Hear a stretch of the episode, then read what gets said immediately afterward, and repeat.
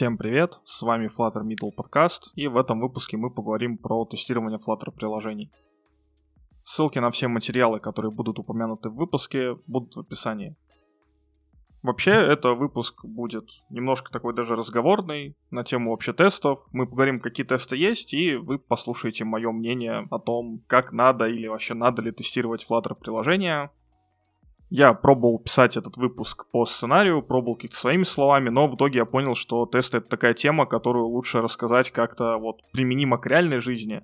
Поэтому, как-то, знаете, теорию давать не хочется, хочется сказать именно вот реальное положение дел, да, потому что, скорее всего, люди, которые послушают этот выпуск, это люди, которые, в принципе, наверное, с опытом, кто-то без опыта, и, соответственно, хочется вот сказать, как оно на самом деле обстоит, да, и, в принципе, что надо делать, что не надо делать. Во Flutter есть э, ну, выделяют, по крайней мере, три вида тестов. Это юнит, виджет и интеграционные тесты. Юнит-тесты есть вообще везде, то есть вы там можете их в Java встретить, в Ruby. Это такие самые базовые тесты, это тесты, которые проверяют какой-то метод, класс, функцию. Просто мы проверяем, что какой-то метод нам, например, вернет тот объект, он посчитает нам так, как нужно какое-то значение, и, например, упадет с ошибкой. То есть мы проверяем, насколько поведение нашего метода соответствует тому, как мы его написали, и большего от юнит-тестов мы не требуем. Они очень быстро исполняются, для их запуска не нужны эмуляторы, симуляторы, реальные устройства. Вам достаточно просто написать Flutter тест, и тесты запустятся, те, которые находятся в папке тест.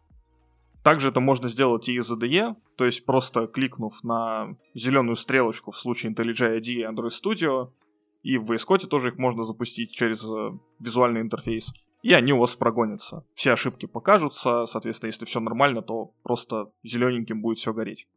Из моего реального опыта могу сказать, что юнит-тесты мы писали только на какую-то специфическую логику, и это были какие-то такие расчеты сложные, там типа временных периодов. То есть это было то, что надо было покрыть один раз тестами, чтобы потом просто сверять, что у нас ничего не отвалилось. Потому что когда у тебя бизнес-логика, то, что приносит деньги, то, что как раз-таки является, так скажем, драйвером приложения, одной из его фичей, оно требует каких-то расчетов, лучше эти расчеты один раз описать и потом просто в дальнейшем тесты модифицировать поголовно, ну, наверное, на всех моих местах работы тестами мы ничего не покрывали юнит-тестами, то есть у нас не было какой-то цели покрыть все на 100%, потому что, во-первых, это было и долго, во-вторых, и надобности как таковой не было, да, то есть э, стопроцентное покрытие тестами, оно возможно, но тогда вы будете писать тесты на всякие объекты, на всякие геттеры, сеттеры, на это, по сути, ну, труд, который, в принципе, он и не нужен-то. Потому что зачем писать что-то, проверять что-то, что относится к языку, если оно уже вот работает. То есть это уже к языку относится. Также в тестах, как правило, создаются моковые объекты, то есть это объекты, которые являются, так скажем, обертками над вашими объектами. Когда, например, вам не нужно лазить в базу данных, а какой-то объект, который эмулирует ваш объект, он отдает вам нужное значение, но тип у него такой же, как у вашего объекта базы данных или какого-нибудь там Dio-сервиса, и поэтому никаких проблем с передачей его или его встраиванием, там, как класс, например, да, с помощью DI нет. Помимо моков еще можно создавать э, тестовые объекты, то есть какой-нибудь там фейковый объект, например, fake repository, fake database, те объекты, которые заранее уже вами оговорены, вами прописаны, и они будут возвращать э, все нужные вам вариации каких-то результатов да, по методам. Из минусов, ну, постоянно нужна поддержка. То есть, если вы создаете фейковый объект, если вы все это делаете через какую-то общую абстракцию, то есть у вас есть абстракция, есть реализация, есть еще и фейковая реализация, то как только меняется абстракция, ну, вы, понятное дело, меняете реализацию, но вам также нужно еще и в тесты залезть. Даже несмотря на то, что, например, вам на какой-то метод, который добавился в репозиторий или в базе данных, вам не нужно написать тест. Далее идут э, виджет-тесты. Виджет-тесты чуть сложнее писать, они также быстро исполняются, как и юнит-тесты, и занимаются они тестированием какого-то конкретного виджета. Они позволяют проверить, что он отображается, как и нужно ему отображаться, что у него какое-то поведение, например, там нажатие такое же, как вы запрограммировали. И, в общем, он соответствует тому, что от него ждут. Виджет-тесты сложны в поддержке тем, что если вы смотрите на какие-то детали его отображения, вам нужно их постоянно поддерживать. Бывают моменты, когда какая-то часть интерфейса, да, какие-то кнопки, они меняются очень быстро, и, соответственно, вам эти тесты нужно также поддерживать. То есть э, поменяли кнопку, обновили тест. Иногда это довольно муторно и требует очень много времени. Но это полезно, когда у вас существуют какие-то супер кастомные компоненты, которые есть только у вас, вы их сами писали, вы их сами делали, и вам нужно постоянно вот быть уверенным, что точно вот перед тем, как сборка попадет к тестировщику, она пройдет какое-то количество этапов CI-CD, и что к тестировщику попадет уже то, что вот именно прям нужно. То есть ваш кастомный виджет, он будет в том виде, в каком надо. То есть, типа, тестировщику не нужно еще думать там, сломалось что-то или не сломалось. Виджет-тесты тоже можно запускать через терминал, э, можно запускать через э, кнопку в IDE или в редакторе. На моей памяти виджет-тестов мы писали не сильно много и писали их в основном на какие-то специфичные объекты. То есть, э, по-моему, там даже что-то синхроничное было. Если что, да, тесты умеют в асинхронщину, то есть мы можем спокойно использовать всем привыкшийся async await, как бы подождать, пока какие-то данные придут, или подождать какого-то действия. Асинхронщина в тестах иногда заставляет нас расставлять какие-то задержки, какие-то проверки дополнительные, да, ставить, э, что все вот отображается как надо, что можно идти дальше, потому что у нас приложение-то по сути работает асинхронно. Если мы говорим именно про запуск на каких-то эмуляторах, на реальных девайсах тестов, то там, скорее всего, очень много упирается в возможности этих девайсов самых. То есть, если мы говорим про эмуляторы, симуляторы, важно, чтобы они запускались на довольно мощном железе, иначе будут большие задержки в интерфейсе. Если мы говорим про реальные устройства, тоже нужны реальные устройства, которые будут довольно мощные. Иначе просто будут те же самые лаги, что и на эмуляторе. Это все относится к интеграционным тестам, которые должны запускаться либо на эмуляторе, либо на симуляторе, либо на реальном устройстве. Проблема запуска интеграционных тестов на устройствах еще и в том, что они запускаются в дебаг режиме, то есть приложение никак не оптимизировано, оно и понятно, да, для сбора статистики. И соответственно, чем мощнее у нас компьютер, на котором запускаются эмуляторы и симуляторы, тем быстрее у нас будут прогружаться элементы в интерфейсе, тем быстрее мы можем прогонять наши тесты, да, тем задержки какие-то могут быть меньше.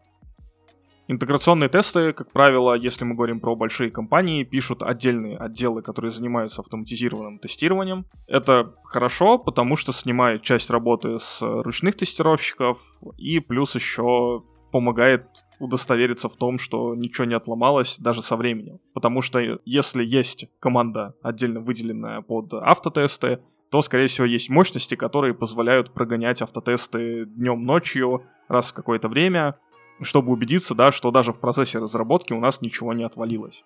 Ну и, соответственно, понятное дело, перед релизом происходит проверка того, что работает, не работает приложение как надо. Мы интеграционные тесты и писали, и за нас писали, так скажем. То есть э, все зависит от компании. В маленьких компаниях, как правило, этим занимаются разработчики. Есть еще BDD фреймворки типа Flutter Gherkin, которые позволяют э, на таком языке, так скажем, понятным всем вообще участникам команды, даже тем, кто не работает с технической частью, написать тесты. Например, ваш менеджер может просто там без вашего ведома каких-то тестовых сценариев накидать, Flutter Геркин, например, у нас в одном месте не прижился, потому что попросту на него времени не хватило. А интеграционные тесты иногда не взлетали, потому что не хватало мощностей. То есть ты вроде как пишешь тест, вроде все нормально, а потом оказывается, что тебе либо не на чем исполнять его, либо, например, ну, просто это слишком долго, да, то есть, например, какие-то сценарии проще проверить не на каком-то старом телефоне или на старой машине, да, который эмулятор на себе тянет, а тестировщику. Или там менеджеру, например. Все зависело от команды. Поэтому, в принципе, если мы говорим про тесты, в реальных ситуациях крупные компании пишут. Э, маленькие компании могут писать, но, опять же, все зависит от ситуации. Если мы говорим про то, что какой-то продукт нужно выпустить очень быстро, ну, то есть играет э, какое-то конкурентное преимущество, может быть, да, там идея или еще что-то, то тесты, как правило, отодвигаются очень далеко, да, когда-нибудь потом, потому что, ну, опять же, они могут отнять неделю, месяцы, даже, ну, годы вряд ли, конечно. Они могут отнять большое количество времени просто на то, чтобы их написать и непонятен конечный импакт, насколько вот это сейчас нужно. Когда проект уже находится в стадии такой доработки именно там, создания новых фичей, но core-часть его написана то вот тогда уже протесты и думают, потому что приложение уже существует, есть возможность, скорее всего, привлечь одного там, ну, даже нескольких разработчиков или отдельную команду к написанию автотестов, и, в принципе, этого достаточно. То есть, да, там новые фичи, они разрабатываются в спокойном темпе, то есть не нужно никуда гнаться. Не нужно там гнаться за рынком и так далее. Если вы не знакомы с тестами, я рекомендую ознакомиться со всеми видами, да, какие-то даже базовые сценарии покрыть, может быть, там, на вашем пет-проекте, там, на работе просто посмотреть, как это делается. Потому что эти знания точно лишними не будут, это полезно, и, в принципе, такая надсмотренность, она ну, никому не помешает.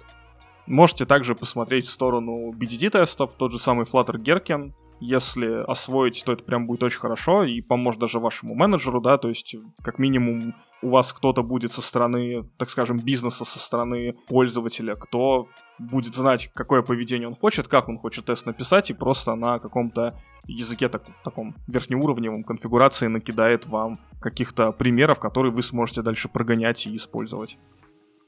Если у вас остались вопросы по этому выпуску, либо по предыдущим, вы можете задать их в комментариях на той площадке, где вы слушаете выпуск подкаста, если комментарии доступны, либо написать мне на почту, ссылка на которую находится в описании к этому выпуску.